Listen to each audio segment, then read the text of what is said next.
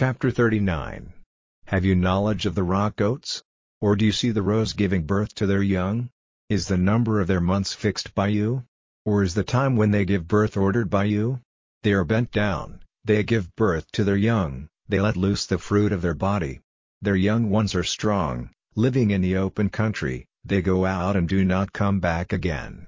Who has let the ass of the fields go free? Or made loose the bands of the loud-voiced beast? To whom I have given the waste land for a heritage, and the salt land as a living place. He makes sport of the noise of the town, the voice of the driver does not come to his ears, he goes looking for his grasslands in the mountains, searching out every green thing. Will the ox of the mountains be your servant? Or is his night's resting place by your food store? Will he be pulling your plow with cords, turning up the valleys after you? Will you put your faith in him, because his strength is great? Will you give the fruit of your work into his care?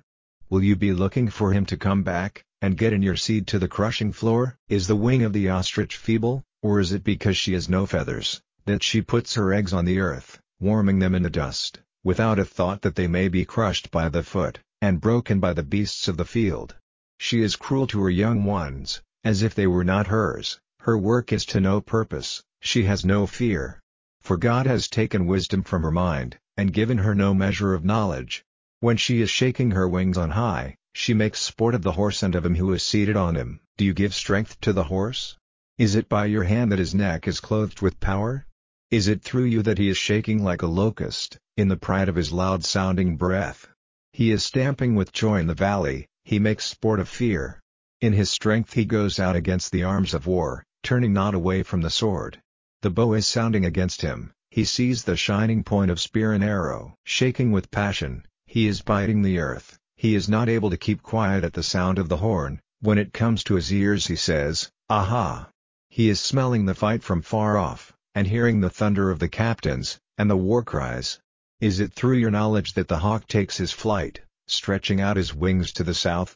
Or is it by your orders that the eagle goes up, and makes his resting place on high? On the rock is his house, and on the mountain top his strong place. From there he is watching for food, his eye sees it far off. His young have blood for their drink, and where the dead bodies are, there is he to be seen. Chapter 40 Will he who is protesting give teaching to the ruler of all? Let him who has arguments to put forward against God give an answer. And Job said in answer to the Lord, Truly, I am of no value, what answer may I give to you? I will put my hand on my mouth. I have said once, and even twice, what was in my mind, but I will not do so again. Then the Lord made answer to Job out of the storm wind, and said, Get your strength together like a man of war, I will put questions to you, and you will give me the answers. Will you even make my right of no value? Will you say that I am wrong in order to make clear that you are right? Have you an arm like God? Have you a voice of thunder like his? Put on the ornaments of your pride, be clothed with glory and power, let your wrath be overflowing, let your eyes see all the sons of pride, and make them low. Send destruction on all who are lifted up, pulling down the sinners from their places. Let them be covered together in the dust, let their faces be dark in the secret place of the underworld. Then I will give praise to you, saying that your right hand is able to give you salvation. See now the great beast, whom I made, even as I made you, he takes grass for food, like the ox. His strength is in his body, and his force in the muscles of his stomach. His tail is curving like a cedar, the muscles of his legs are joined together. His bones are pipes of brass, his legs are like rods of iron. He is the chief of the ways of God, made by him for his pleasure. He takes the produce of the mountains, where all the beasts of the field are at play. He takes his rest under the trees of the river, and in the pool, under the shade of the water plants. He is covered by the branches of the trees, the grasses of the stream are round him.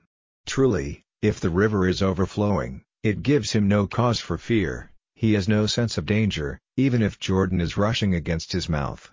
Will anyone take him when he is on the watch, or put metal teeth through his nose? Chapter 2 And when I came to you, my brothers, I did not come with wise words of knowledge, putting before you the secret of God. For I had made the decision to have knowledge of nothing among you but only of Jesus Christ on the cross. And I was with you without strength, in fear and in doubt. And in my preaching there were no honeyed words of wisdom, but I was dependent on the power of the Spirit to make it clear to you, so that your faith might be based not on man's wisdom but on the power of God. But still we have wisdom for those who are complete in knowledge, though not the wisdom of this world, and not of the rulers of this world, who are coming to nothing, but we give the news of the secret wisdom of God, which he had kept in store before the world came into existence, for our glory, of which not one of the rulers of this world had knowledge, for if they had, they would not have put the Lord of glory on the cross, but as it says in the Holy Writings, things which the eye saw not, and which had not come to the ears or into the heart of man, such things as God has made ready for those who have love for him. But God has given us the revelation of these things through his Spirit, for the Spirit makes search into all things, even the deep things of God. For who is knowledge of the things of a man but the spirit of the man which is in him? In the same way, no one has knowledge of the things of God but the Spirit of God. But we have not the Spirit of the world, but the Spirit which comes from God, so that we may have knowledge of the things which are freely given to us by God. And these are the things which we say, not in the language of man's wisdom, but in words given to us by the Spirit, judging the things of the Spirit by the help of the Spirit. For the natural man is not able to take in the things of the Spirit of God, for they seem foolish to him, and he is not able to have knowledge of them, because such knowledge comes only through the Spirit. But he who has the Spirit, though judging all things, is himself judged by no one. For who is knowledge of the mind of the Lord, so as to be his teacher? But we have the mind of Christ.